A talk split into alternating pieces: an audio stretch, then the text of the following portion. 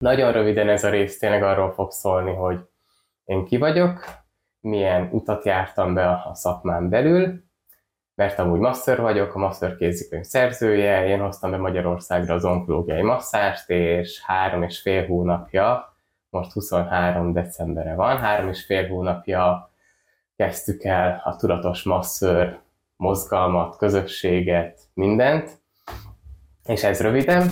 Szia, vagy sziasztok! Sziasztok! sziasztok. Többen. Három, három ember legalább van. Jól van. Sziasztok! Én Sziklai Csaba vagyok, ez a Tudatos Masször, a támogatom pedig a minőségi masszázs és fiziotermékeket forgalmazó Fabuló Magyarország. És ez egy különleges epizód, mert rólam lesz szó, és rettenetesen izgulok, de, de megpróbálok normálisan beszélni, artikulálni és, és, és viselkedni, és feleségem Sziklai Noémi Sziasztok! van most velem, ő fog kérdezni engem. Legalábbis fog... reményeink szerint. Igen? Aztán majd meglátjuk, hogy megy ez a dolog.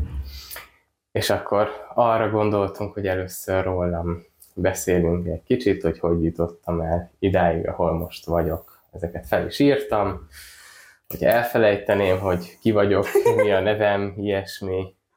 Majd segítek, egy valamennyit én is tudok róla. Igen. Szóval, hol kezdjem? Hát szerintem kezd azzal, hogy a lehető legérthetőbb legyen, hogy te hogy kerültél magához a masszáshoz, hogy indult el az egész biznisz. Igen, én úgy,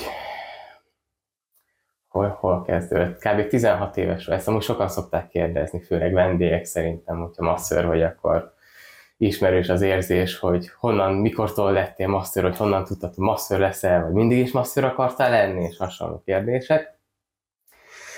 Nekem 16 évesen volt egy barátnőm, és ott nyomkodtuk egymást, és nekem megtetszett maga a masszár is. Hogy általában az ember azt szokta szeretni, hogyha őt masszírozzák, viszont nekem megtetszett az is, hogy én csinálom, ott, ott segítek vele, jól esett maga az egész, valamiért, valamiért elvarázsolt. Úgy éreztem, hogy ez, ez, ez lesz az én szakmám, pedig közben informatikusnak tanultam, és nem az lettem, hanem akkor eldöntöttem, hogy én master leszek, és onnantól 16 éves koromtól már erre is készültem, hogy érettségi után már gyógy- és partmasször képzés, és, és tényleg minden ebbe az irányba.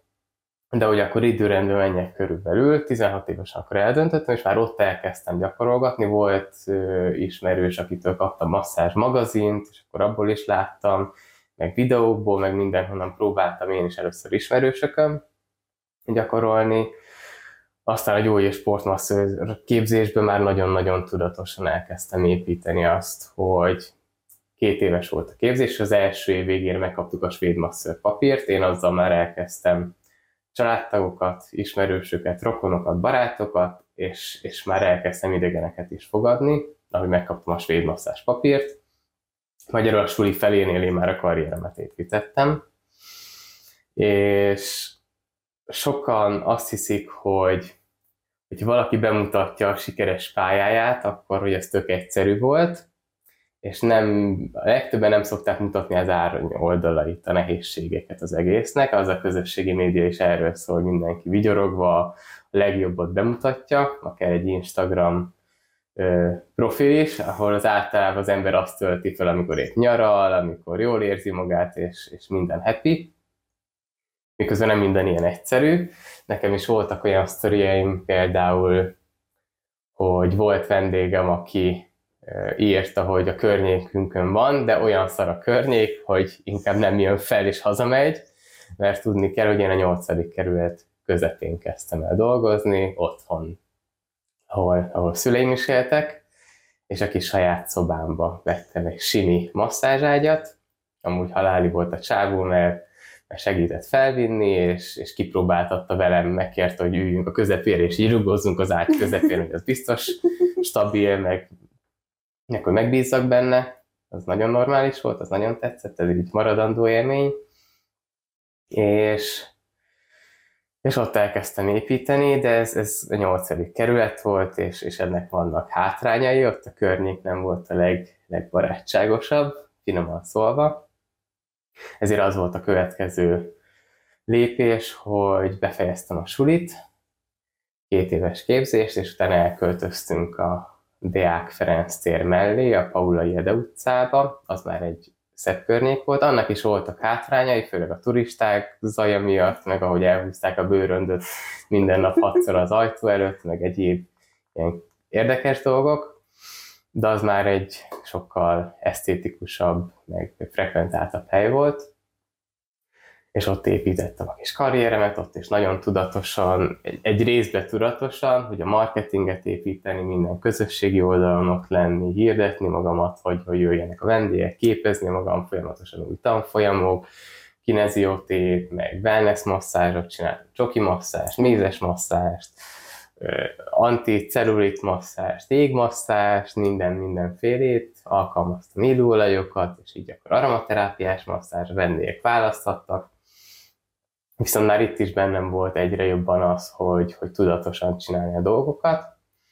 ami például azt is jelentett, hogy önkritikus voltam, és nem, nem próbáltam így kizárni minden dolgot, ami nem passzol az én nézeteimhez, hanem mindig próbáltam fejlődni. Erre egy példa az illóolaj dolog, hogy használtam illóolajokat, és elkezdtem, nem is tudom már hogy, de szembe jöttek velem olyan tartalmak, szerintem azért jöttek szembe, mert kerestem.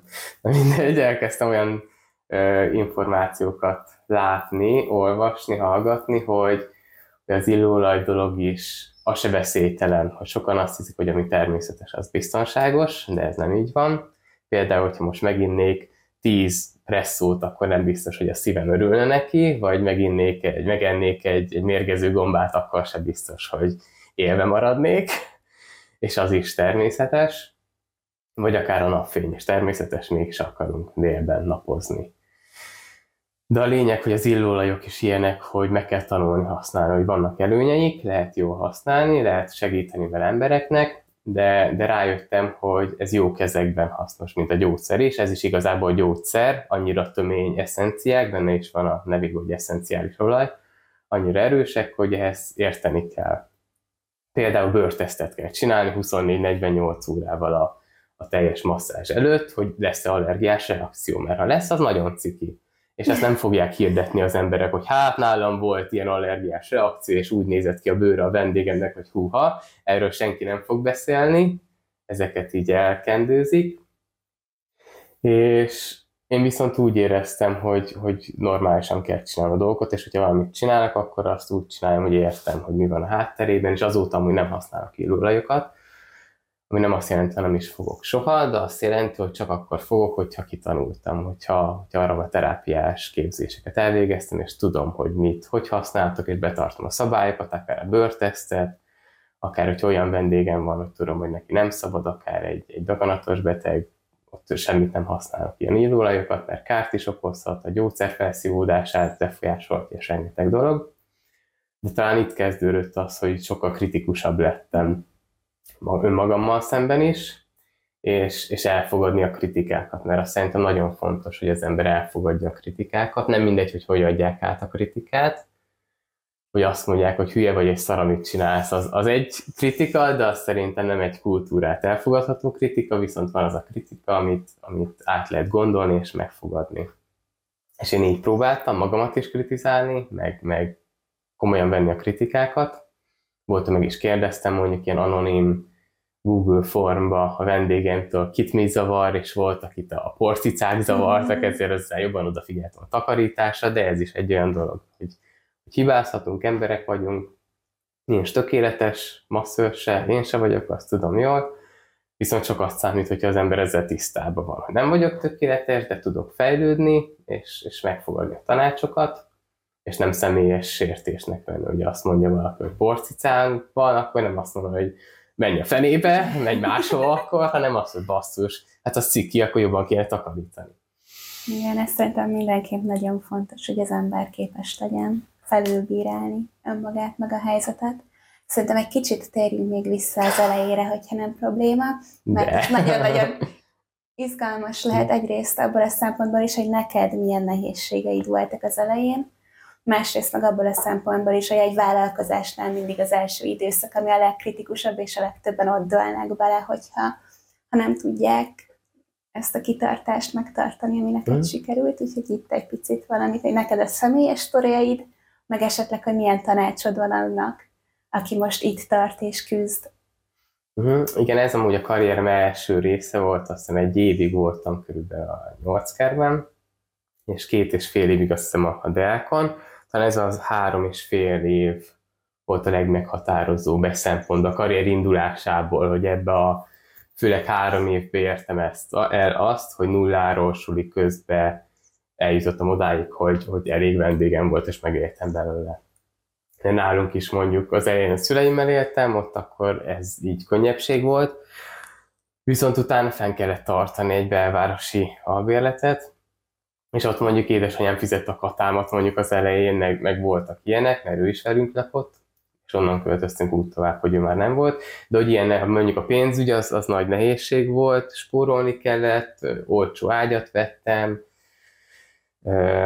képzéseket nem csináltam annyit, amennyit akartam volna, de, de pont ezért mondjuk a sokat segített egy olyan tanács, hogy 8 órát dolgoz minden nap, mondjuk minden hétköznap, de ugye 8 óra legyen meg, akkor is, egyetlen vendéged van aznap, vagy egy sincs. Akkor az azt jelentett, hogy 8 óráig, persze megszakításokkal, de a gép előtt ültem, és akkor képeket, posztokat csináltam, hirdettem magam, ahogy, ahogy csak tudtam, meg aktív voltam, hogy tanultam is, amivel fejlődhetnék, ekkor voltam mondjuk nagyon aktív a Masszörök Egyesülete Facebook csoport volt, ami ma már országos masször szakmai szövetség, ilyesmi, szakmai, országos masször szakmai csoport, ilyesmi. De akkor Masszörök Egyesülete volt, és ott rettenetesen aktív voltam, admin voltam, vagy moderátor, amelyik, aki ilyen, ilyen fejesek között is ott voltam, és és én is segítettem az egésznek a működését. Az is sokat segített, hogy sok embert megismertem, sok oktatót megismertem, sok ö, tudást szedtem fel ott is, de az mondjuk már sok volt nekem. Hogy ott nagyon beszippantott a közösségi média, és ott nagyon függő is voltam, ezért is léptem ki egy idő után, hogy, hogy letisztítsam az életemből ezeket. Ami nehézség volt, kommunikáció mondjuk a vendégekkel, sok olyan dolog volt, amit nem tanítottak a suliba, mi ott főleg masszírozni tanultuk meg, meg a reumatológia, anatómia, neurológia, ortopédia, sok-sok ilyen fontos, hasznos dolog volt, viszont magára az életre, hogyha kikerülünk a suliból, és akkor vendéget fogadunk, abból a szempontból nagyon sok dolgot nem tanítottak meg. Például, hogy a vendégekkel hogy kommunikáljunk, vagy hogy előzzünk meg egy esetleges bántalmazást, ami nőknél gyakoribb, de férfiaknál is előfordulhat. Mi van, hogyha a vendég rámozdul a a masszörre, mert többet akar. De ugyanúgy fontos az is, hogy a masször ne éljen vissza a helyzettel, hogy ne mozduljon rá a vendégre. Ezért nagyon sok ilyen apróság volt, ami nem apróság, mert a, a szakmának a része ez is, a kommunikáció is.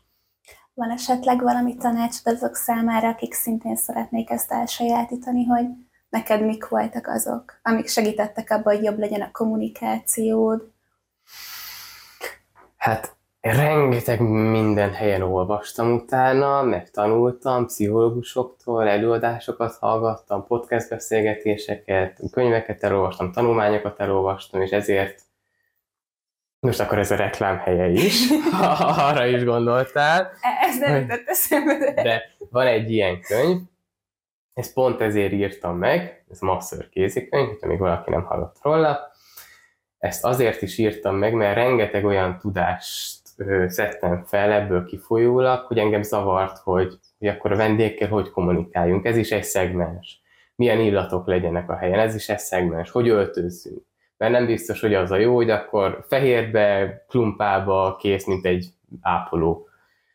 Mert nem biztos, hogy olyan hangulatot szeretnénk teremteni a vendégnek, mint egy kórházba menne be, hogy az általában még plusz feszkót is mm. okoz az embernek ez a fehér fóbia, vagy nem tudom, hogy mm. hívják de, de más, teljesen más hangulatot teremt egy, egy fehér, steril hely, mint egy barátságos, hívogató, meleg környezet. És ezért is írtam meg ezt a könyvet, mert rengeteg-rengeteg olyan tudást szedtem fel, ami, ami segített a karrierembe. És ezért ezt egy összefoglalva, egy rövid könyvbe, egy emészhető formába ö, megírtuk, hogy és tényleg annyira emészhető az érdekes benne, hogy amikor ebben van egy tanács, az azt jelenti, hogy mögötte van egy akár több hónapnyi munka. Mondjuk az illóolajoknál, amikor itt mondok pár mondatot, amögött beszéltem aromaterapeutákkal, olvastam utána, és tanultunk, és, és abból lett így letömörítve nagyon sok tanács, ezért ezt ajánlom mindenkinek. Meg az nekem rettenetesen jó érzés, hogy ezt nem csak én ajánlom, hanem mondjuk gyógymasszor oktató is van, Lengyel Tamás is, aki az én gyógymasszor oktatóm volt, és ez rettenetesen jó érzés, meg jó esik, meg simogatja az egómat is, de ő is halál aranyos, hogy beépítette a, a képzésébe, hogy ő amikor gyógymasszöröket oktat, akkor ebből is ad tanácsokat, ami, ami rettenetesen jó érzés. Tényleg lehet, hogy ezt harmadszorra mondom el, de, de tényleg, de tényleg, jó érzés. tényleg rettenetesen jó érzés.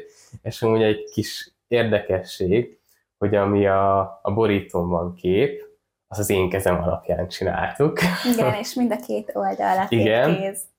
Ez egyik kezem, ez meg a másik kezem, ezt lefotóztuk, átrajzoltuk, és meg megcsináltuk ilyen dizájnosra, hogy ez egy kicsit ilyen különleges, hogy itt a gerinc, mint a gerinc, a könyv gerince, és azon a két oldalán szerintem a középen meg is tudom mutatni a két kéz, mint aki masszírozna egy hátat mondjuk a gerinc két oldalán. Erről amúgy a Tudatos Master oldalon tudtok olvasni a masterkézikönyv.hu oldalon, de most főleg a tudatosmaster.hu-n van a legnagyobb fókusz, meg is tudjátok rendelni. Ez ilyen kis kitekintés, de ezt mondjuk tanácsolom minden masszörnek, akit érdekel a szakma, hogy ez egy tényleg egy olyan könyv, amit annak raktam össze, akit érdekel a szakma, akár az elején van, akár már rég benne van, de szednek fel egy kis hasznos tudást, ez ilyen nagyon zanzásított, de, de hasznos.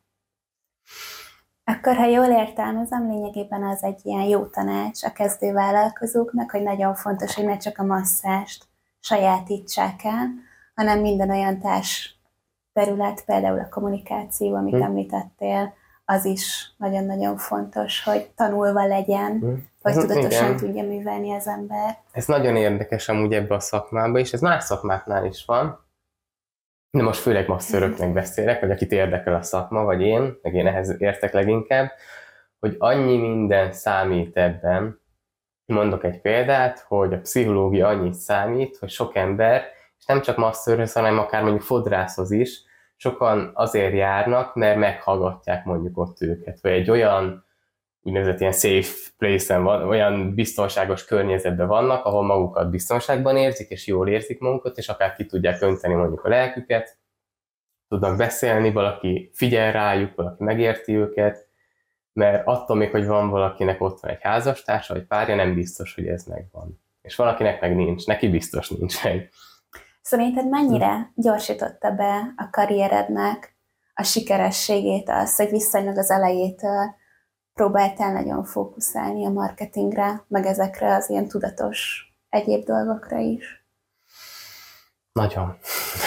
Szóval tényleg, tényleg hasznos. Hát azt szokták mondani, hogy jó bornak nem kell cégér, és ez lehet, hogy igaz volt száz éve, vagy kétszáz éve, viszont amióta az internet van, azóta ez egyáltalán nem igaz, hogy lehet akár, lehetsz akármilyen jó masször, hogyha nem tudnak rólad, akkor otthon egyedül lehetsz jó masször, csak nem sokat érsz el vele. Ezért sajnos a marketingben nem sajnos, ilyen a, a világ, ezt el kell fogadni, és ki kell használni a tudást.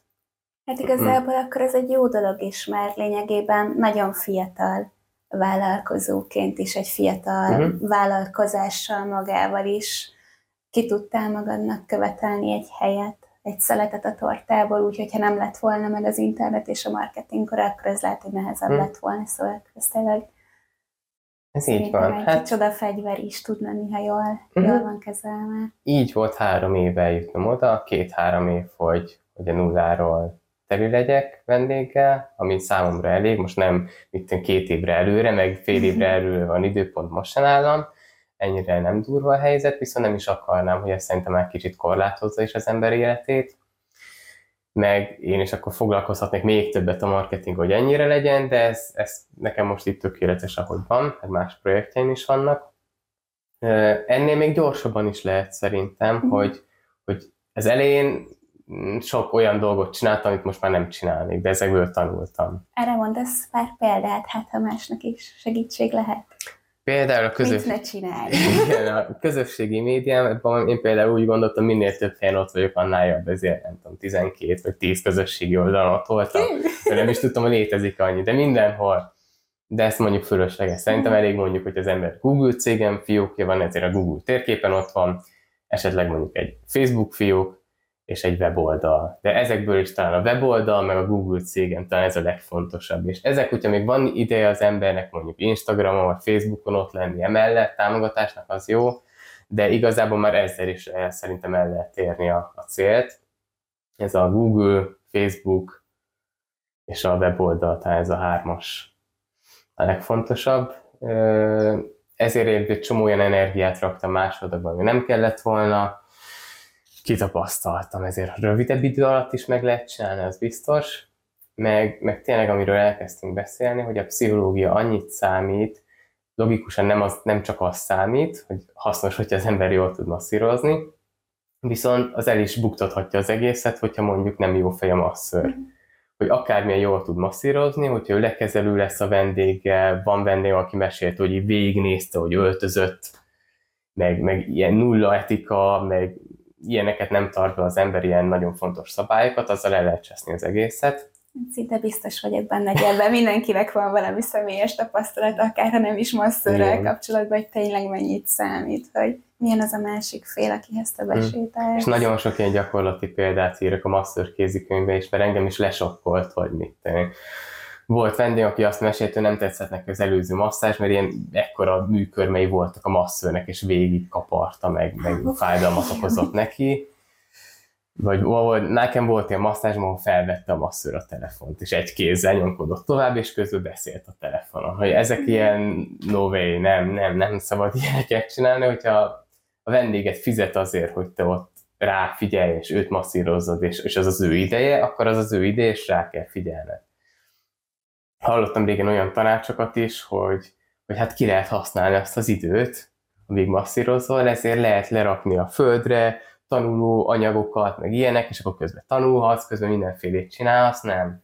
Szerintem, hogyha masszírozol, akkor masszírozzál, akkor észrevehetsz olyan dolgokat, észrevehetsz a bőrön elváltozásokat, ami miatt szólhatsz, mert sok ember mondjuk nem veszi észre, hogyha hát a közepén van egy olyan anyajegy, ami mutat olyan jeleket, ami rossz indulatú daganatra utal. Volt ilyen vendég, akinek szóltam, természetesen kultúráltam, megjegyeztem neki a masszázs után, és egy pár nap múlva írt, hogy hát jó, hogy szóltam, és le is kapták azóta, mert, mert lehetett volna gáz belőle. De ez csak egy szegmens, figyelni kell, figyelni kell a reakciókra, összerezdül az ember, ezeknek, ezek mind ilyen jelzések, amire figyelni kell, és ha másra figyelünk, mert mondjuk telefonálunk közben, akkor nem tudunk ezekre odafigyelni, meg a kapcsolatot is megszakítjuk a vendéggel, hogy ő, neki is azt kell érezni, hogy most ráfigyelünk. Hát igen, meg azért elég hasznosan töltött idő önmagában is, hogy az ember épp dolgozik. Nyilván, azért jöttek hozzá, tehát senki ne érezze magát haszontalannak, miközben masszíroz. hogy amúgy se kell haszontalannak érezni, hogy még nem is csinál az ember semmit, mert kell az agyunknak is egy kis kikapcsolódás, hogy annyi inger ér minket. Manapság egy átlag embert annyi inger ér, mint 100-200 év egy embert az egész élete során. Ugye ez nagyon sokat elárul. Ezért javasolt egy kicsit kikapcsolni, akár a telefon nélkül, offline lenni, sétálni egy nagyot ilyenek de visszatérve a témára, annyi minden ilyen apróság számít a, a master szakmába, mint a kommunikáció, hogy beszélünk a vendéggel, például nagyon fontos masszázs előtt, hogy szóljunk a vendégnek, ha bármi gondja van, akkor mondja. Hogy ne az legyen, hogy kapunk egy rossz értékelést, és nem értjük, mi történt, és nem jön vissza többet a vendég, hanem kérdezni kell, mert sokan nem szólnak maguktól, de én is úgy szoktam mondjuk egy masszázs előtt is, felhívom rá a figyelmet, hogyha fáznál, meleged lenne, nem esik jól valami, fáj, túl erős, túl gyenge, akármi, szólj, azonnal szólj, és szerintem még ez se elég, ezért egyszer-kétszer még masszás közben is rá szoktam kérdezni, minden rendben, nincs semmi gond, és akkor valaki szól, hát ha már kérdezed, egy kicsit fázok, és akkor persze, feljebb lehet venni a légkondit, ágyfűtést javaslok, azt is feljebb lehet venni, plusz pokróc, ezekre mind fel lehet készülni, és nagyon sokat számítanak nekem is nagyon sokan dicsérik, hogy milyen jó, hogy ágyfűtés van, és ez egy ilyen 10 forintos apróság, ami sok évig jó lesz. Rengeteg ilyen apróság van, és ezekre megéri mind odafigyelni, és igazából annyira nem nagy teher, mert az elején kell megszokni uh-huh. ezeket. Elején legyen jó masszázsájad, jó felszerelésed, megtanulni kommunikálni, kezelni a helyzeteket, és, és utána ezt még lehet fejleszteni mindig, de egy jó alap megvan, az egy jó marketinggel megtoldva, akár ha te magad csinálod, akár hogyha, hogyha szakembert kérsz meg erre, mondjuk én Kémeri Ádámot szoktam most javasolni majd a leírásba, ha nem felejtem el a linket belerakom, segít ebbe, de ezt, ezt mindenki meg tudja magának is csinálni, csak valaki mondjuk nem annyira tech guru, hogy, hogy otthonosan mozogjon ezekbe, ezért lehet, hogy egyszerűbb, ha más csinálja meg neki. Ezért a marketing, kommunikáció, pszichológia, ezek nagyon-nagyon fontosak. Az eszközök, a tisztaság, hát de ezekről mind írok master kézikönyvben, de ezek nagyon fontosak.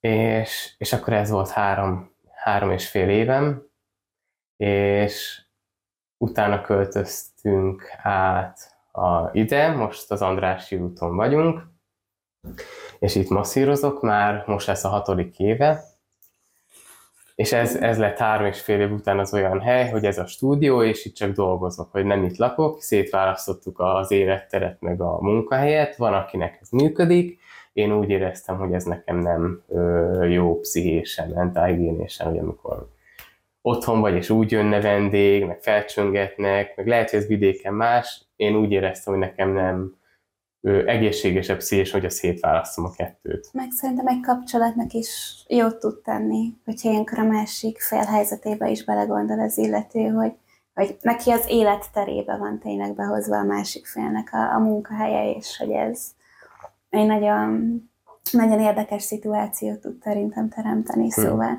mindig érdemes a, a partner szemszögéből is megvizsgálni egy ilyen helyzetet, amennyiben van rá lehetőség. Meg ha van partner. Igen. De nincs, akkor, akkor is okozhat akkor problémákat.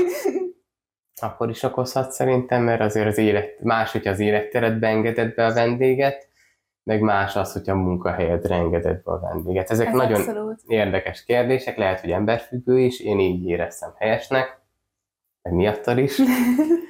ezért azóta hat éve már, februárban lesz hat éve, hogy itt, itt vagyunk, és, és itt kezdtünk már el a master kézikönyvben dolgozni, és azt kiadni, most lassan el is fogy az ezer nyomtatott példány, ez egy hatalmas eredmény szerintem.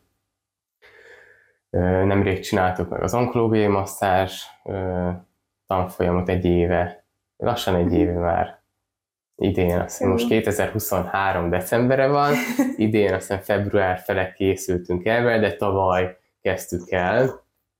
Valahogy úgy. Tavaly nyár fele, de már előtte is gyűjtögettük az infót, de akkor vágtunk bele keményen, azt megcsináltuk, és most három és fél hónapja a Tudatos Master projektet is elindítottuk, aminek a keretében van ez a videó is, meg ez a beszélgetés, ha még hallgatja ez bárki.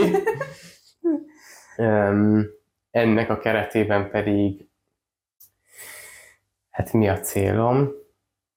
Ezen nagyon sokat gondolkoztam, hogy, hogy igazából a könyvnél is az volt egy kicsit bennem, a masszörkézi könyvnél, hogy még nincs, nem volt még ilyen, és, és megcsináltam, mert szerintem hasznos egy olyan. Ezért létrehoztam. És a, ez a tudatos masször is szerintem azért indult leginkább, én itt is azt éreztem, hogy nincs egy olyan közösség, amiben én otthon érezném magam, pedig hasznos az embernek, közösségi lények vagyunk. Hasznos szerintem szakmán belül is, hogyha van egy olyan közösség, ahol tanulhatunk, segíthetjük egymást, támogathatjuk egymást. És ha nincs egy olyan, ami számomra megfelelő, biztos van olyan, ami számotokra tökéletes, de olyan nem volt, ami számomra megfelelő, sok indok miatt, ezért létrehoztam egyet. Meg, meg én is szeretnék tanítani, mert annyi tudást szedtem már fel, hogy úgy érzem, hogy hasznos lenne ebből át is adni, és ezért ilyen workshopokat, meg tanfolyamokat is csinálunk, ez is része ennek, meg ez a videó sorozat is, amit eddig voltak podcast beszélgetések szakemberekkel, vendégekkel, ezt is azért csináltam, mert szerintem tök hasznos, és nem volt még ilyen és itt is azt éreztem, ha nincs ilyen, akkor én létrehozom. Az onkológiai masszázsnál is ez volt igazából az egyik motiváló, hogy már 6-7 éve vártam, hogy legyen ilyen, és sok ígéret is volt, hogy lesz, de nem lett, ezért megcsináltam én. Kicsit ilyen vagyok, hogyha valami nincs, akkor megcsinálom én, de, hogy, de hogyha más nincs, hogyha más nem csinálom, akkor nem tudok más csinálni. ezért a közösséget is létrehoztam, van Facebook csoportunk, a Tudatos Master Facebook csoport, várunk szeretettel oda mindenkit. Most vagyunk már 2100-an kb. Három és fél hónap alatt az is durva, de úgy látszik, hogy másnak is van erre igénye. Ebben mondjuk nagyon fontos a közösség, hogy olyan közösséget akarok, és már van is, ami tényleg támogató, hogy nem az van, hogy ha valaki felteszek kérdést, akkor szétalázzák, hogy hogy tett fel ilyen kérdés, mert annyira evidens, meg hogy lehet ilyen hülye, és ez nagyon gyakori sajnos a, a csoportokban, hogy aki mondjuk jobban képzett, vagy nem is jobban képzett, csak régebb óta a szakmában van, és, és, és azt hiszi, hogy ő mindent tud, nagyon sokan lenézik azokat, akik mondjuk most kezdik, pedig ők is elkezdték valamikor, és erre nem gondolnak, de hogy sokan szét szokták szedni, és, és a vezetőség meg általában hagyni szokta ezt. És ez számomra nem szimpatikus, és akartam egy olyan támogató közösséget, ahol mer kérdezni az ember. Mert én is sok olyan kollégát ismerek, meg magamból is kiindulva egy kicsit, hogy én is úgy éreztem mások közösség, hogy egyszerűen nem merek kérdezni, mert hát engem ki fognak csinálni, úristen, inkább nem kérdezek és olyan közeget akartam, ahol mer kérdezni az ember, mert tudja, hogy biztonságban van, ugyanúgy, ahogy masszás vendégként nálam, biztonságban van, és nyugodtan kérdeztet, és válaszolunk, segítünk, nincs rossz kérdés. Igen, ez szerintem is nagyon fontos, és megdöbbentő, hogy pont egy ilyen dolgot bántanak, amikor valaki már kérdezni, szóval szerintem nagy bátorság kell ahhoz alapvetően, hogy az ember felmeri rakni a kérdéseit akkor is, hogyha bármiről legyen szó, és hogy igénye van arra, hogy fejlesz önmagát, mert nyilván az ember azért kérdez, mert tanulni szeretne. Szóval, hogy én abszolút értetetlen, hogy ilyenkor levik fejbe az ember, hogy ez ekkora hülye vagy. De így ez egy támogató szakma, segítő, mi segítők vagyunk elvileg, kivéve, hogyha kolléga van, és nálunk kevesebbet, akkor, akkor, de van, aki segít is, de lenéz, hogy az is nagyon sokat számít, ha mi a mentalitás, mert akkor is valaki inkább nem kérdez, mert nem akarja a konfliktust. Na ilyet nem akarunk, nálunk aki kérdez, az, az kap is választ, max azt mondom, hogy nem tudok válaszolni, de le hát, ha valaki tud, vagy hát én ismerek olyat, aki tud, ilyen is előfordult, most is a visszére kapcsolatban kérdeztek, trombózissal kapcsolatban, és erre én hirtelen nem tudtam megadni a választ, viszont Lengyel Tamás gyógymasszoroktatót megkérdeztem, meg tudta adni a választ, és akkor segítettünk. És, és tényleg az már egy hatalmas lépés, ha valaki mer kérdezni. Hogy ez a fejlődés egyik fontos útja, merjünk kérdezni, meg merjük bevallani, hogyha valamihez nem értünk. Senki sem úgy születik, a mindenhez ért, egy ember sem úgy születik, hogy tökéletesen masszíroz és mindent vág, mindenkinek meg kell tanulni a dolgokat. És ilyen közösséget akartunk, és ezt nem csak online, hanem személyesen is, mert nagyon sokat számít a személyes kapcsolódás. Ezért már meg is történt október 20 9-én, október végén az első tudatos master találkozó, és tök jól sikerült, és ezúton is köszönjük Fővenyesi Krisztinának, hogy a helységet biztosította, és még biztosítja is számunkra, mert a második tudatos master találkozó január 16. Nem, ezt ne vegyétek komolyan. A csoportban ott van az esemény, hogy mikor lesz, januárban lesz, az biztos. És az is Krisztinának köszönhetően van meg a, a helység. Ezért köszi, Krista. Ez a személyes találkozó rész, hogy személyesen is próbáljuk a közösséget építeni. Üm, igazából... Kérdezzek, úgy hát a könnyebb. Szóval nagyon sokszor elhangzott most ebben a beszélgetésben, meg ugye magának a, a mozgalomnak a nevében is benne van az, hogy tudatos, tudatos masször. Mit jelent számodra a tudatosság, és miért Miért ezt választottad? Igen, egy kis kitekintés, hogy gyümölcslevet szoktam inni a, az interjú közben, mert egy vendégem mondta, hogy segít a cukor gondolkodni, de hogy válaszoljak, miért tudatos? Ez ilyen személyesebb sztori rólam, hogy Először én... inkább azt válaszoljuk meg, hogy mit jelent neked a tudatos. Ja, mit jelent nekem a tudatos? Hát, talán azt, hogy hogy értem a, a bármilyen témáról van szó, annak értem a hátterét, és úgy döntök, hogy tudatában vagyok a, talán az információnak, tudatában vagyok a döntésemnek a, az okainak, meg a következményeinek akár. Hogyha mondjuk táplálkozok, akkor tudatosan táplálkozok, az nekem olyasmit jelent, hogy tudom, hogy mit teszek, hogy mondjuk ismerem az összetevőit, ismerem, hogy, hogy milyen hatást gyakorol a szervezetemre, és tudatosan döntök úgy, hogy én akkor ilyet akarok enni, és, és próbálok ott mondjuk egészségesen. A tudatosságban nekem a pozitív is benne van talán, hogy nem csak az, hogy tudom, mit döntök, de hogy az jó is legyen, az egy jó döntés is legyen, és mondjuk jó kaját vigyek be a szervezetembe. És ugyanez az egész életre, minden apró területére vonatkozva. Ugye kicsit ilyen is vagyok, meg ilyen voltam szerintem mindig is, hogyha valami érdekel, akkor abba beleássam magam. Szoktam ilyen példákat kiemelni, hogyha mondjuk engem érdekelt az egészségem belül az, hogy tiszta levegőt szívjak, akkor ott is elkezdtem beleásni magam, hogy én ezt értsem, hogy mi a gond a levegővel, mik vannak a gázoktól kezdve a két és fél mikronnál kisebb részecskék, amik nem ürülnek ki úgy a tüdőből, ahogy a nagyobbak. Nem tudjuk úgy megszűrni, károsítják a testet, vagy a dohányfüst akár, vagy a műanyagok a levegőben, ezért ezen mondjuk, hogy lehet segíteni, és akkor légtisztító, és akkor abban milyen szűrő van, akkor HEPA szűrő, az tök jó, de akkor HEPA 12, HEPA 13, vagy EPA, ezek között mi a különbség, hogy működik, ionizáló, stb. Ez mind-mind-mind.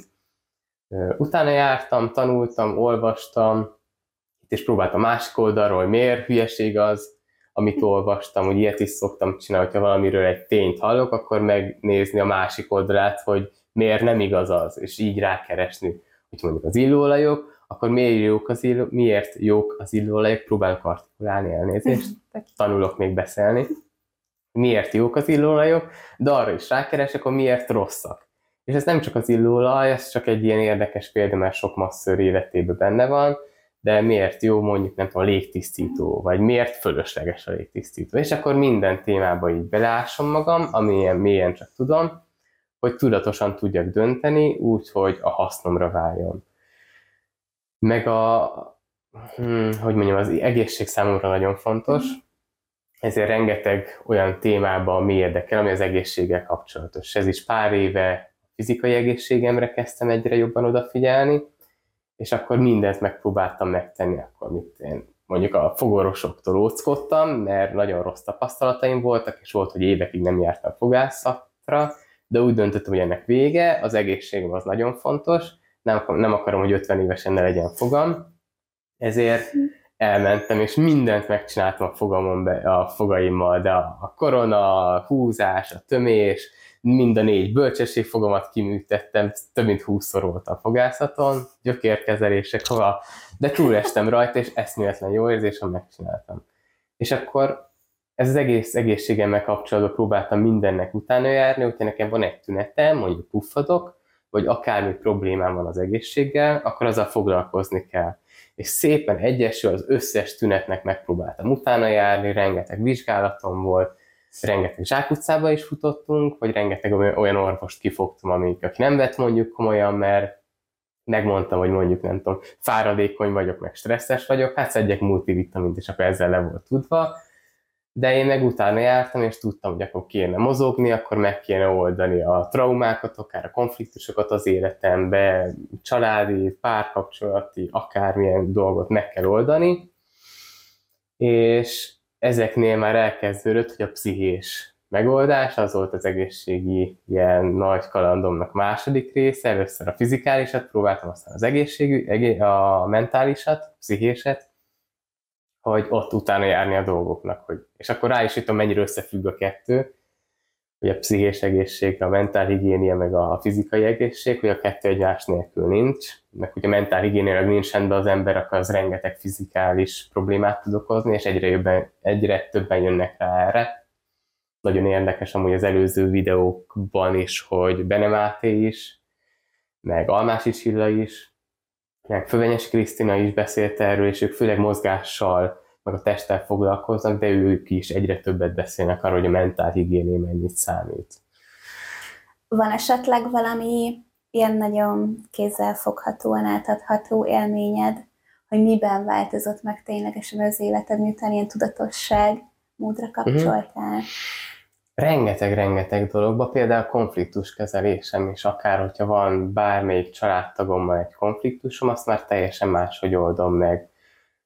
Sokat számít, hogyha itt mindig van mondjuk egy, egy probléma, és próbálok egyel hátrébb lépni, hogy így kívülről rálátni az egészre, meg akár a másik helyzetébe belegondolni, hogy ő vajon miért áll így ez a konfliktus, az ő miket gondolat, ő miket érezhet, ő miket ment keresztül, neki akár milyen volt a múltja, vagy milyen traumákat élt meg gyerekként, vagy bármikor, ami ide, követ, ide juttatta, hogy ő így ö, viszonyul az egészhez, és nem biztos, hogy gonosz akar velem lenni, hanem simán lehet, hogy neki is vannak olyan traumái, ami miatt így viselkedik. Hogy mindig ez a hátralépés aztán sokat számít, hogy nem teljesen érzelmileg bevonódva indulatból dönteni, hanem ahogy szokták is mondani, mondjuk venni három levegőt, lenyugodni, elszámolni tízig, stb. és átgondolni az egészet, hogy vajon a másik mit akar.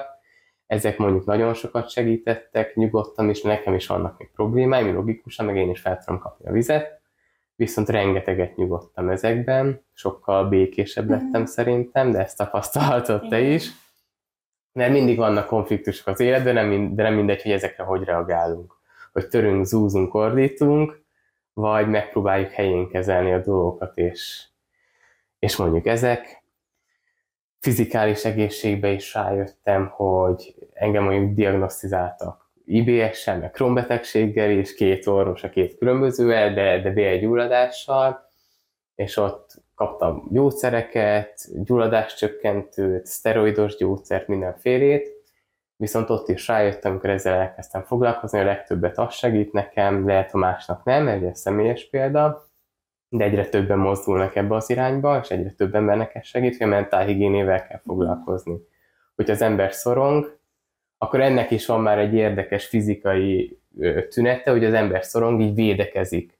Védi magát a világtól, erről sokat beszélgetünk, de hát még valakinek új, hogy a, mióta felegyenesedett az ember, a legkitette pontjaink a nyaki aorták, meg a zsigerek, belső szervek, és az ember ilyen evolúció, evolúciósan is úgy viselkedik, hogyha stressz éri, akkor így védi magát, összehúzza a vállait, így a fejét behúzza, bordakosan, így védi az egész testét, és akkor gondoljuk ki, hogy ez az emésztőszervekre vajon jó-e, vagy nem, hogy így összepasszírozunk mindent, mint a, a tüdőre is.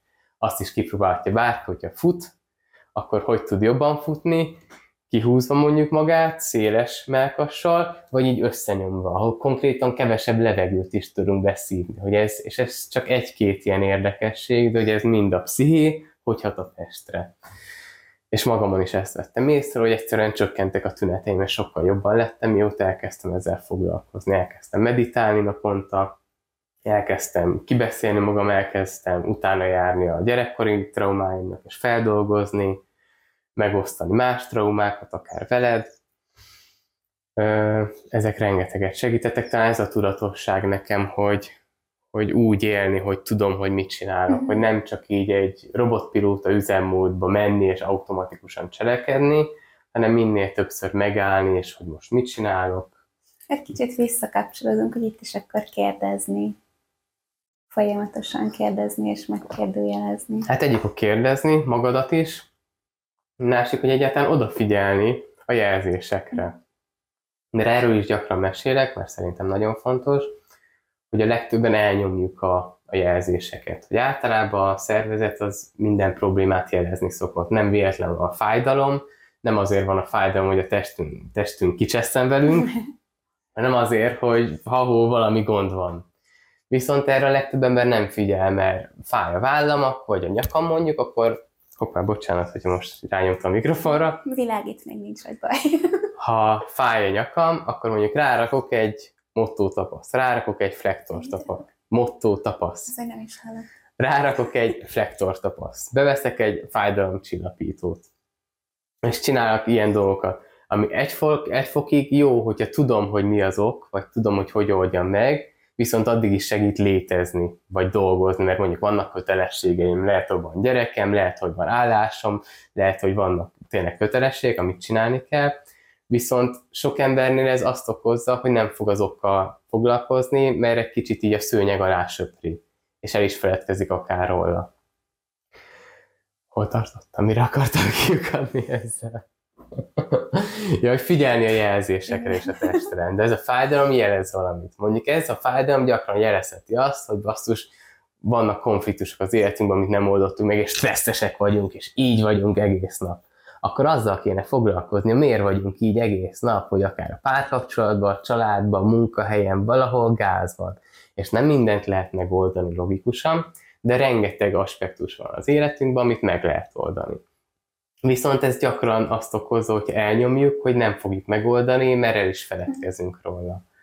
Vagy akár, hogyha folyamatosan zenét hallgatunk, folyamatosan mást hallgatunk a fülünkben, mondjuk a fülhallgató, rengeteg ember már így közlekedik, és így van, hogy hallgat éppen podcastet, akár most minket, a hallgat zenét, hallgat valamit, vagy akár, hogyha mondjuk eszik, akkor úgy eszik, hogy, hogy közben nézi a tévét, már nem is nézi konkrétan a kaját, nem is tudja, mit eszik, csak eszik, vagy nyomogatja közben a telefont. Ezeknek mind az a gond ezeknél, hogy nem figyel oda az ember arra, amit csinál, és így a jelzésekre sem figyel. Például a kajálásnál nagyon gyakori, ez kimutatták tanulmányok, hogy nagyon sok embernél ez van, ezért egy létező dolog, hogy az ember túleszi magát, sokkal többet teszik, mint amúgy enne, és habzsol is, hogy sokkal gyorsabban eszik, és nem is rágja meg annyira a táplálékot, ami ugyanúgy emésztőszervi gondokat okozhat, csak azért, mert úgy eszik, hogy nem arra figyel, hanem közben mondjuk videót néz, vagy akármi más csinál,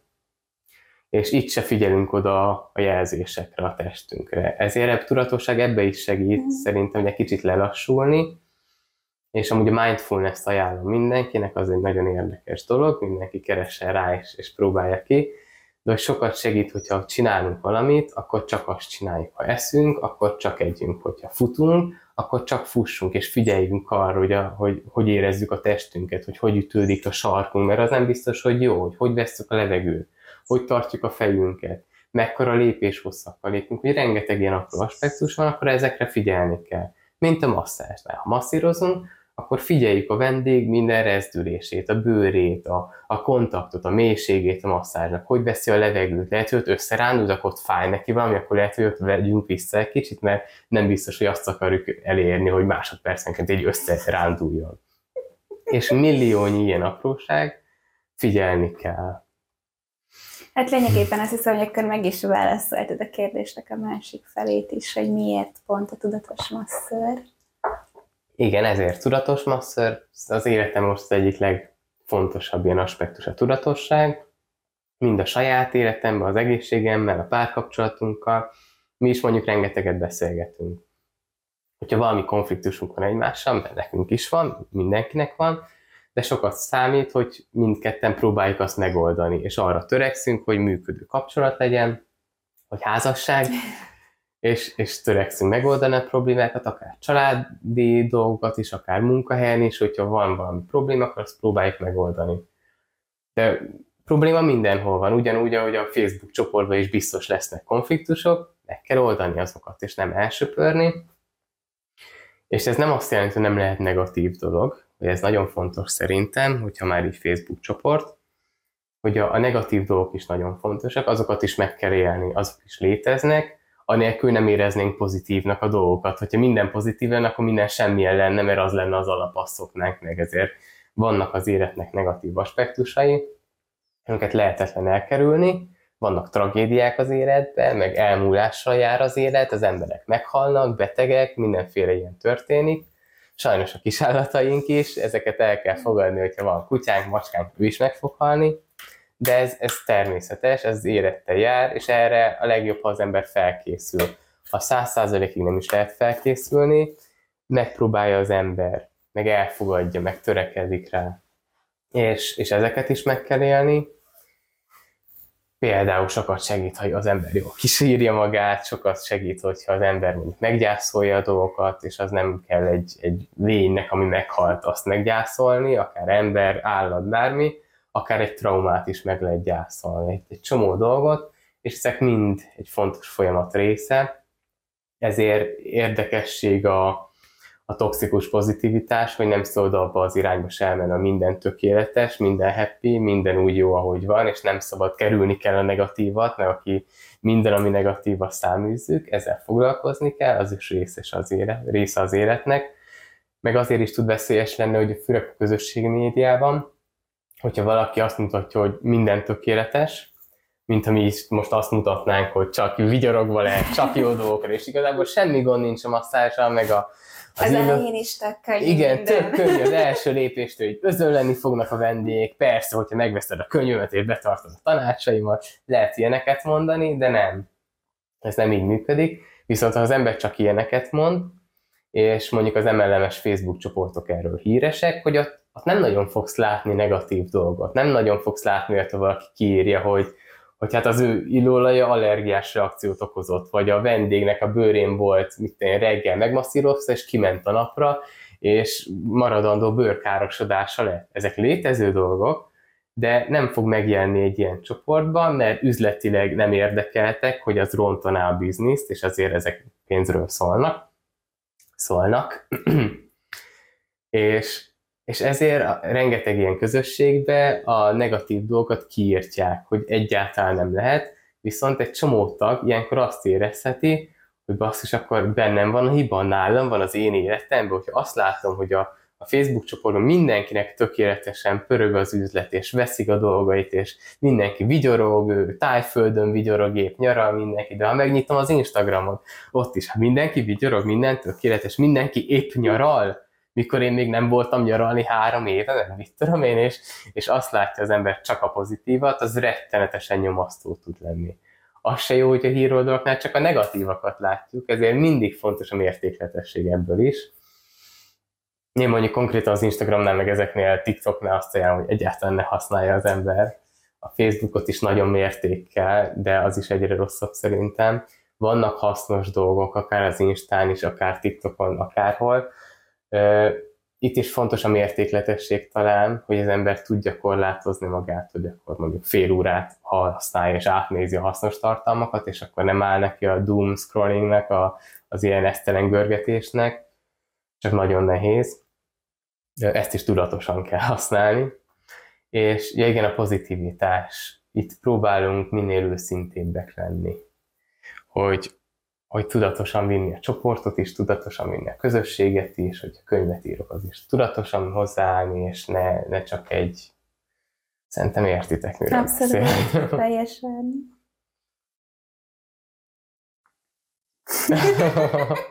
Na látom, hogy kérdezel valamit. Kérdezek, kérdezek. Hm, csak olyan nehéz. Én mindig azt hittem, hogy a kérdezőnek annyival könnyebb egy ilyen interjúba, de most így belekerültem egy ilyen szituációval. Na most elmondhatok El akkor egy érdekességet az egészről, mert most közben jutottak eszembe dolgok. azt mondtam már, hogy folyamatosan pótlom a cukrot, és azért is, mert amikor itt ül valaki, és beszél, akkor egyszerre rettenetesen koncentrálok, hogy mit mond, hogy minden egyes szavát felfogjam és figyeljek. Közben arra is koncentrálok, hogyha bármiért ő abba hagyná a mondandóját, ne épp véget ért, akkor már ne legyen egy kínos néma csend, mint, mint az van, hanem, hanem már legyen egy következő kérdés a fejembe, ami lehetőleg ahhoz kapcsolódik, hogy tudjuk tovább vinni a fonalat, és erre is folyamatosan figyelnem kell.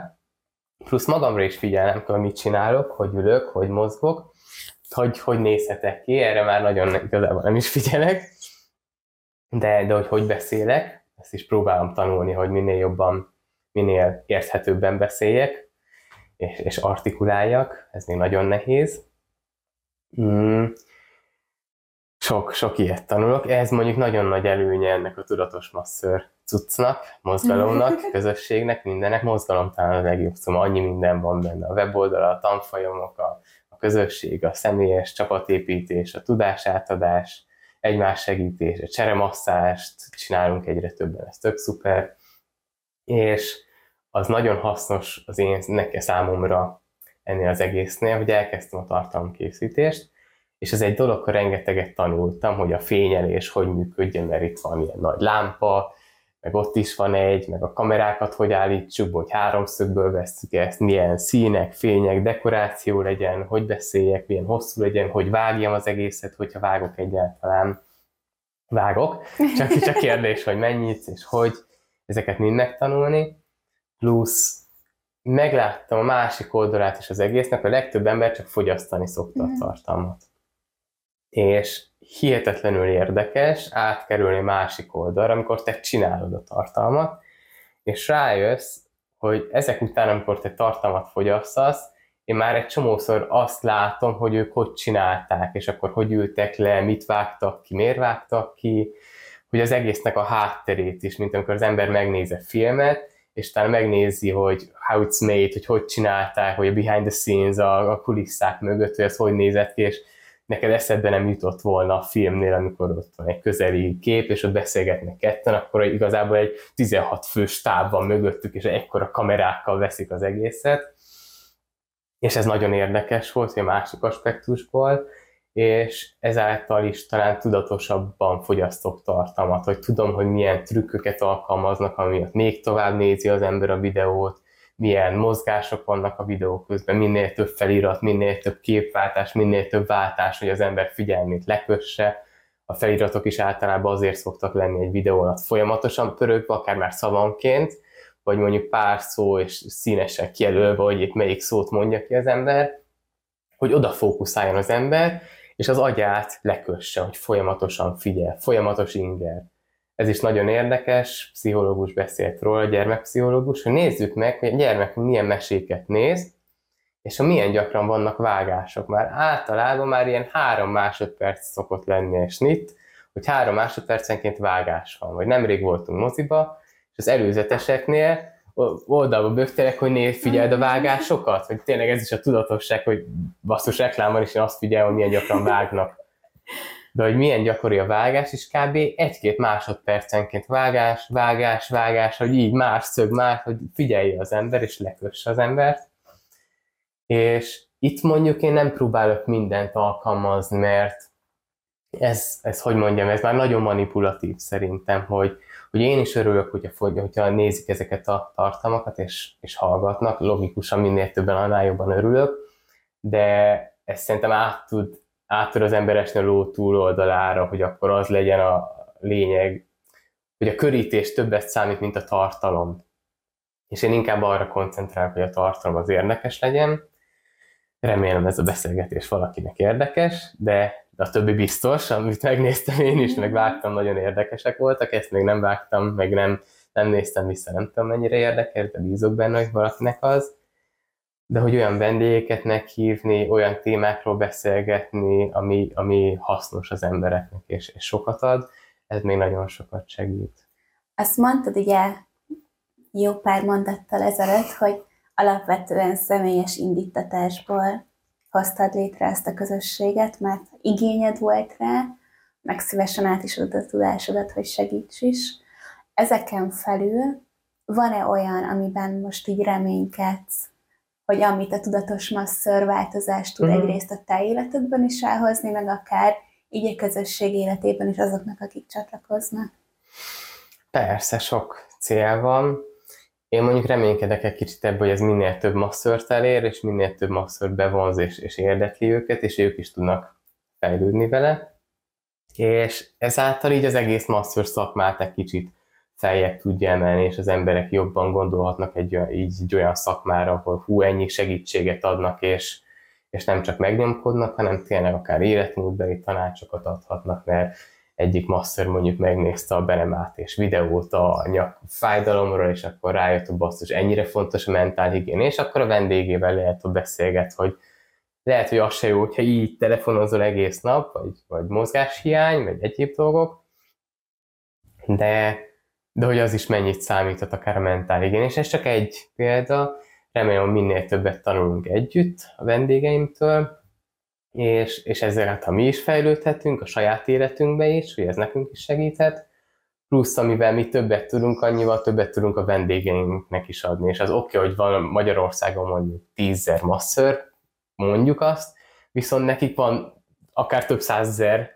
vendégük, akiknek áll, vagy akár millió, sokan járatnak masszázsra, de mondjuk azt mondjuk tízzer masszörnek több százezer vendége van, és nekik is át tudják adni a tudást, akkor már egy egész nemzetnek a hatására, és egy kicsit nagy, nagyra vágyónak hangzik, de szerintem ez reális, hogy ha segítünk valakinek, ő még több embernek tud segíteni, akkor egy egész közösséget segíthet ezzel. Például, hogy elfogadjuk, hogy, hogy mondjuk a mentálhigiénével való foglalkozás, az nem csak a, a bolondoknak kell, hogy a pszichológushoz nem a, nem a hülyék járnak, vagy a nyámnyirák, vagy a mit tudom én, mert férfiaknál ez nagyon benne van még szerintem a, a tudatba, a köztudatba, hogy, hogy hát ez nem férfi, aki az érzelmeiről beszél meg ilyesmi, miközben pont az ellentéte igaz szerintem, hogy ahhoz kell igazán az erő és bátorság, hogy kimert mondani, hogy mondjuk nekem problémám van, és akkor merjek segítséget kérni, és akkor meg is fogadjam a segítséget, és változtassak. Ezek nagyon nehéz lépések,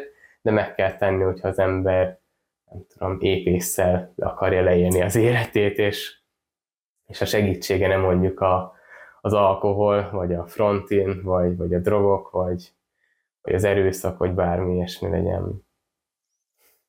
Így a segítséget említve, van-e esetleg valami olyan mondatod, amit szívesen mondanál annak, aki mondjuk most ezt az adást hallgatja, és pont abban a, a szakaszában van a vállalkozásának, hogy így küzdködik vele, és hogy, hogy nem tudja, hogy folytassa vagy se, vagy hogy mi legyen. Hát például azt mindenkit mer, merjél segítséget kérni. Hogyha gondod van, akkor kérjél segítséget, tudatos master Facebook csoport, írd meg akár, vagy ír nekem egy e-mailt, és, és ha tudok, természetesen segítek, ha meg én nem tudok, akkor próbálok olyat tanácsolni, aki tud segíteni, akármilyen témába, hogyha mentálisan nem érzi jól magát az ember, akkor hasznos ott is szakembert keresni, akár pszichológus, pszichoterapeutát, akkor, hogyha fáj valamit, akkor is mondjuk gyógytornász, orvoshoz elmenni, hogy ezek kell segítséget kérni. Tudom ajánlani a Master kézikönyvet, a könyvemet, abban is rengeteget tanácsolok, hasznos a csoportba figyelni a, többi kollégát, ha milyen kérdések vannak, mert tanulhatunk egymás problémáiból is a videókat is azért hogy minél többet segítsünk, hogy olyan, olyan témákról beszélgessünk, amik fontosak lehetnek az életünkben. De talán ez a legfontosabb, hogy mer, merjen az ember segítséget kérni, hogy, hogy ne, ne legyen az, hogy jaj, hát én nem fogok segítséget kérni, meg a, hogy mondjam, hogy egy kicsit ilyen, hát nem, nem jut eszembe a szó, kezdek fáradni fejben a sok beszédtől. Általában én hallgatni szoktam, és nem beszélni de hogy az önbecsülésének talán nem, nem, nem bírja azt az ember, hogy ő merjen segítséget kérni, mert neki mindent tudni kell. Nem, senki nem tud mindent, és hogyha gond van, akkor segítséget kell kérni. Én próbálok olyan közösséget építeni, ahol ott vagyunk egymásnak, én is próbálok segíteni. És talán gondoljon arra az ember, hogy ha más kérne tőle segítséget, akkor segítene-e neki? És valószínűleg igen, hogy az ember szeret segítséget kérni. Erről van is amúgy érdekes kutatás. A legtöbb ember szívesen segít, de a legtöbb ember nem szívesen kér segítséget. Hogy volt, láttam ilyet én is, hogy tegye fel a kezét, mit tenni száz emberből, aki szívesen segít, és mit tenni, mindenki felrakta, és ki az, aki, hogyha gondja van, akkor segítséget kérne, és egy-kettő felrakta, de inkább nem senki. És ebből is látható, hogy megvan a szándék, hogy az emberek segítenének, csak az ember nem kell segítséget gyakran, mert, mert fél konfliktust felvállalni, fél, fél attól mit szólnak a más, mit szól a másik, nem szabad, segítséget kell kérni. Meg mi is próbálunk nektek abban is segíteni, hogy tényleg egy olyan teret adjunk ennek, hol ez nagyon oké, és sőt, úgymond elvárt is, hogy megy kérdezni, már jelen lenni, és már őszinte lenni. Hú, hozzád képest most nagyon gyorsan beszéltem, végig, végig daráltam. Hát lehet, hogy én beszélek lassan. nagyon lassan. Hát, majd mondjátok meg, megpróbálom visszafogni magam egy kicsit, de nem úgy ilyen vagyok talán. Ezt is próbálok, próbálok erre törökedni az egészből magamat adjam, hogy ne az legyen, hogy amikor elindítjuk a felvételt, akkor én most felveszek egy állarcot, oké, okay, vigyorogjunk, így kell beszélni, így ezt kell csinálni, erről kell beszélni, erről nem szabad, akkor inkább csak a pozitív, meg a reklám, meg ilyenek, de erről ne beszéljek.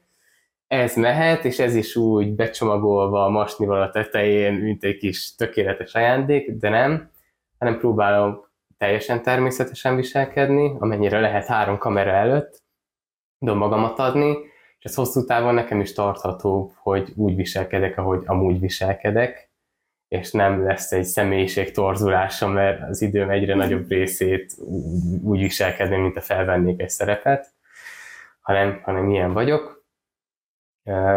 Erre törekszem. az eszembe jutott, meg igazából fel is írtam, ezért jutott eszembe, hogy mondjuk a logót említsük meg, hogy a tudatos masszörnek, hogyha, hogyha jól vágok, akkor mondjuk ide rakom a tudatos masször logót, ide, valahova, itt előttem. és ebben van egy cica, és, és azért Te most is... rámutattál a Nem, itt, ebben, most itt a logó, ide kell képzelni a logót. Ebben van egy cica a logóban, és ez miért van benne? Erről mi a véleményed? Az én véleményem- csinálta amúgy a Igen, logót. azt kell tudni, hogy a logót ezt, ezt én, én csináltam. És hát ez egy ilyen nehéz, nehéz szülés volt, meg nehéz döntés volt, hogy pontosan milyen irányba, meg hogy mozduljunk meg. A cica azért került bele egyrészt, mert mi magunk nagyon szeretjük a cicákat, szóval, hogy volt egy ilyen személyes kötődése is a vonalnak, de ennél sokkal értelmesebb okok is vannak mögötte természetesen. Egyrészt eh, azért is, hogy segíti azt, hogy ti is kicsit könnyebben tudjatok kötődni magához, az egész brandhez, vagy nem tudom, hogy erre mi a Projekt, jó mozgalom. projekt mozgalomhoz, mert ebben egy állat mindig-mindig nagyon sokat segít, és azért pont cica, mert a macskákat nagyon sokszor, nagyon sok kultúrában összekötik egyfajta tudatossággal, meg spiritualitással, amit mi fel, nem feltétlenül kötünk össze most a spiritualitás Hm. szót a tudatos masszörrel, de hogy van egy ilyen fajta misztikuma Meg a bölcsesség macskának, igen, hogy egy ilyen nagyon érdekes pozícióba helyezett állat, ami tök jól tud kapcsolódni tök sok szempontból szerintem a mi üzenetünkhöz. Még a tudás is társul. Igen, a tudás. Sokat tudnak. A megfontoltsága egy macskának, ahogy még így szokták is paradizálni, hogy nem tudom, ilyen nagyon kímérten, hogy lépket, és majd ő eldönt, hogy, hogy mi legyen, tehát, hogy, hogy van valami Mhm. cicás nekünk ebben a tudatos, és nem csak nekünk, hanem ugye a buddhizmusban is például nagyon érdekesen kezelik ezt a macskát. Rengeteg ilyen kulturális van. Most Érdemes el, utána olvasni egyébként, ha valakit mozgat. eszembe is jutott egy olyan kulturális utás, ami eddig nem jutott eszembe, hogy nagy Terry Pratchett fanok vagyunk, ő egy híresebb író, és az ő könyveiben is a macskának van egy szerepe, hogy mondjuk csak a macskák látják a halált, Igen. aki amúgy egy karakter a könyvbe, egy érdekes karakter. Vannak ilyenek, de ha már Noémi beszéltek kicsit, akkor azt megemlíteném, hogy neki is nagy szerepe van az egészben. Akár a masször kézikönyvben, amit ő segített összerakni, akár az onkológiai masszázsban, amiben a háttértudást össze, össze mondjuk a biológia, biológiai részt, ő is segített összerakni, meg, meg segít az egész projektben, az egész mozgalomban, a csoportban is, a weboldalban, mindenhol.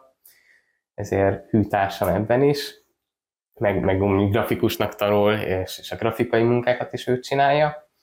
Meg ő is az operatőr, hogy amikor itt epizódot veszünk fel, itt ül a vendég, és Noémi meg a kamerák mögött figyelő minden rendben van, hogy a kis mikrofonok világítanak rajtunk, ami azt jelenti, hogy működik.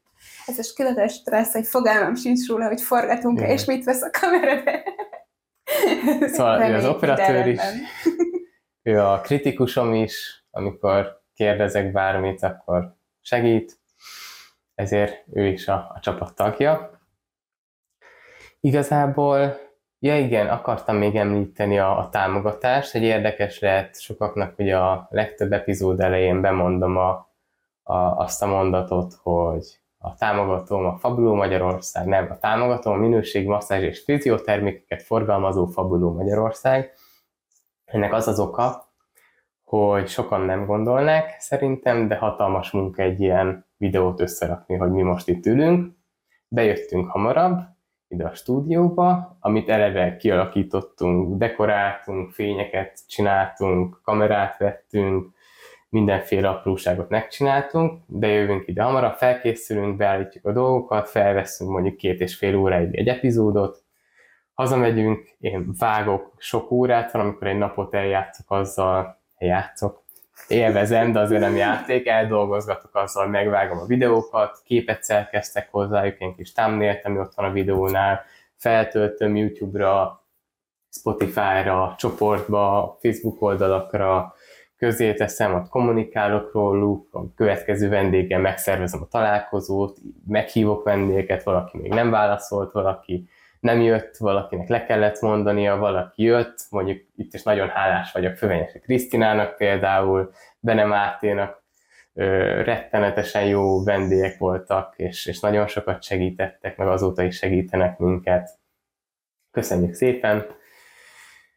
Mm, hogy nagyon nagy munka egy ilyen, hogy sok apróság van benne, és ez mind idő, energia és pénz, ezért is én hétfő-kedden már nem is masszírozok, hanem szerda, csütörtök, péntek szoktam masszírozni, és hétfő-kedden, mai nap hétfő van, igen, Hét, hétfőn szoktunk leggyakrabban forgatni, aztán van, amikor alkalmazkodni kell a vendéghez, és nem tudunk hétfőn, de általában próbálom hétfőre rakni a forgatást, és hétfőn, kedden vágok, meg foglalkozok a többi háttérmunkával, és ilyenkor én nem tudok masszírozni, nem tudok vendéget fogadni, ami anyagi kiesés lenne, ezért ezt meg kell, be kell foltoznom ezt a lyukat, hogy valahonnan logikusan ezt a stúdiót is fizetni kell, az arbéletünket fizetni kell, van bennünk stb. Vannak költségek, meg ehhez is be kellett vásárolni, és folyamatosan költünk rá, és ezt finanszírozni kell valamiből, ezért találtam ki, hogy legyen támogatója videónak, akik így egy kis reklámot kapnak,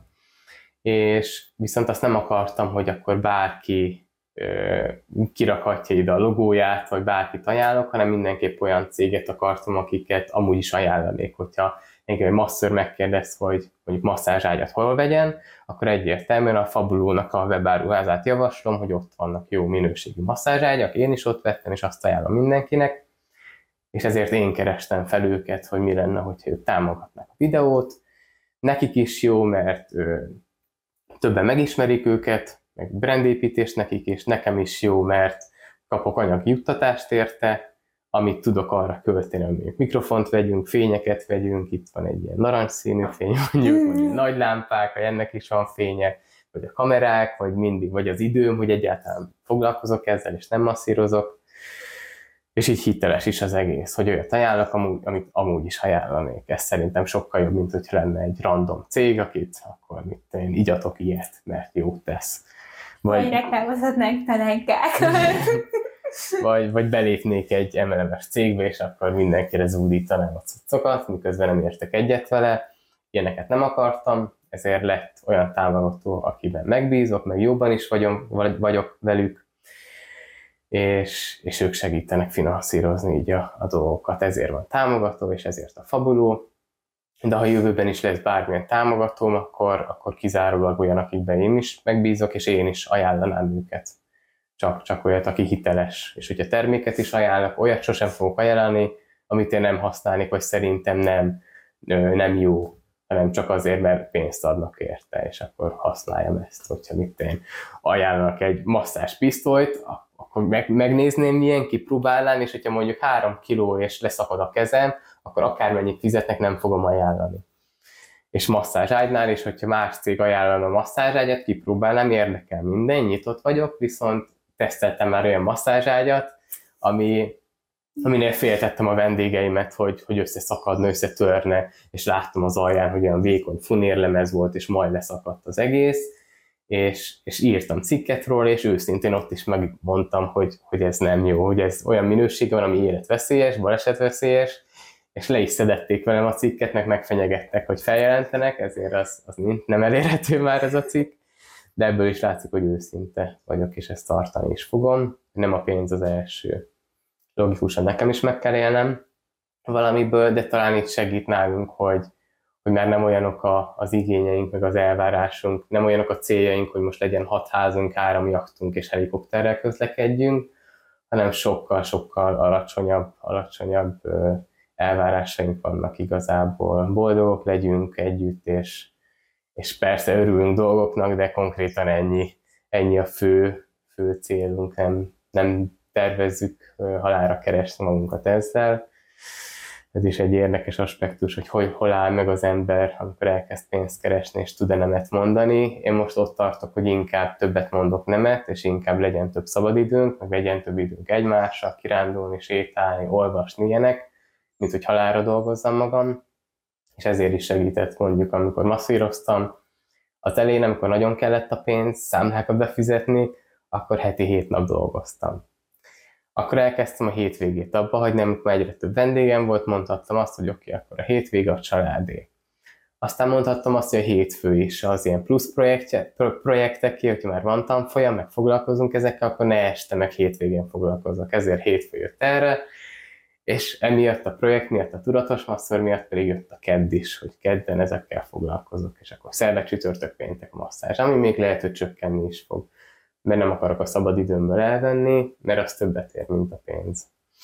Ez tök jó, hogy említetted, mert szerintem ez egy nagyon olyan dolog, amiben vállalkozók szempontjából rengeteget beszélünk a pénzről. Tehát, hogy nyilván mindenkinek az a célja, hogy az anyagi stabilitását elérje a vállalkozásával, viszont az nagyon ritkán van megemlítve szerintem, hogy, hogy mi az a pont, ahol felül kell bírálni azt, hogy, hogy a pénzre kell még igent hm. mondanunk, vagy hogy egy nagyon-nagyon szuper szerintem, hogy ezt említed, és ez is egy ilyen nagyon fontos mérföldkő egy vállalkozásnak. Hát itt is talán a pénzügyi tudatosságban egy olyan is, hogy én is kitűztem a célokat, ami szerintem reális, mondjuk olyasmi a célunk, hogy, hogy legyen pénzünk például magánegészségügyre, hogyha bármi nagy gond van, akkor ne kelljen fél évet várni egy kontrollvizsgálatra, vagy bármire, hanem ki tudjuk fizetni, amit 60 ezer forintos díjat egy egyszeri alkalomra, vagy akár több alkalommal vagy a boltba az élelmiszernél, ami egészséges, azt meg tudjuk venni, és amire szükségünk van, meg enni akarunk, ahhoz, hogy egészségesek maradjunk,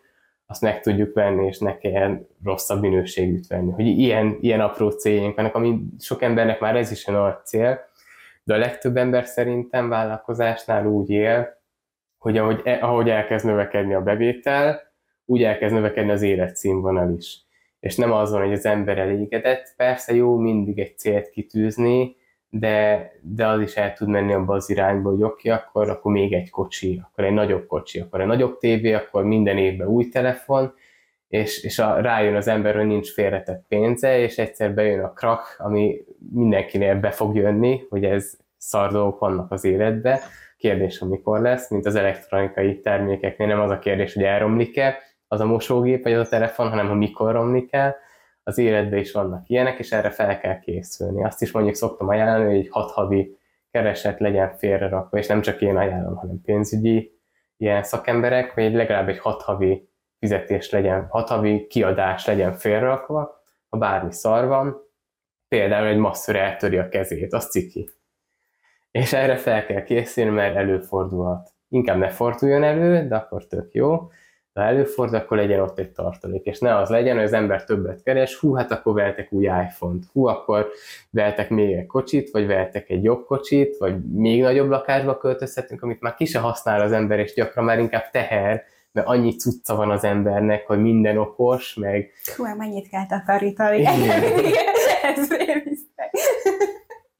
ezért itt is, itt is jó, hogyha az ember tudatos a pénzügyi dolgokban is, de majd erről is akarunk egy videót, mert rettenetesen fontos. Az e- ember egész életét tudja kukázni szinte, amikor olyan rossz döntéseket hoz meg, és bele megy akkor a hitelekbe, mert igazából nincs szüksége a 200 négyzetméteres palotára, de, de olyan társadalmi elvárások vannak, hogy legyen saját házad, legyen saját kocsit, ha már van bevétel, akkor a párodnak is legyen saját kocsi, akkor a gyerek is kapjon 18 évesen saját kocsit, akkor évente a legújabb félmilliós telefon, és így tovább, amikor a százeres telefonnal ugyanazokat meg lehet csinálni.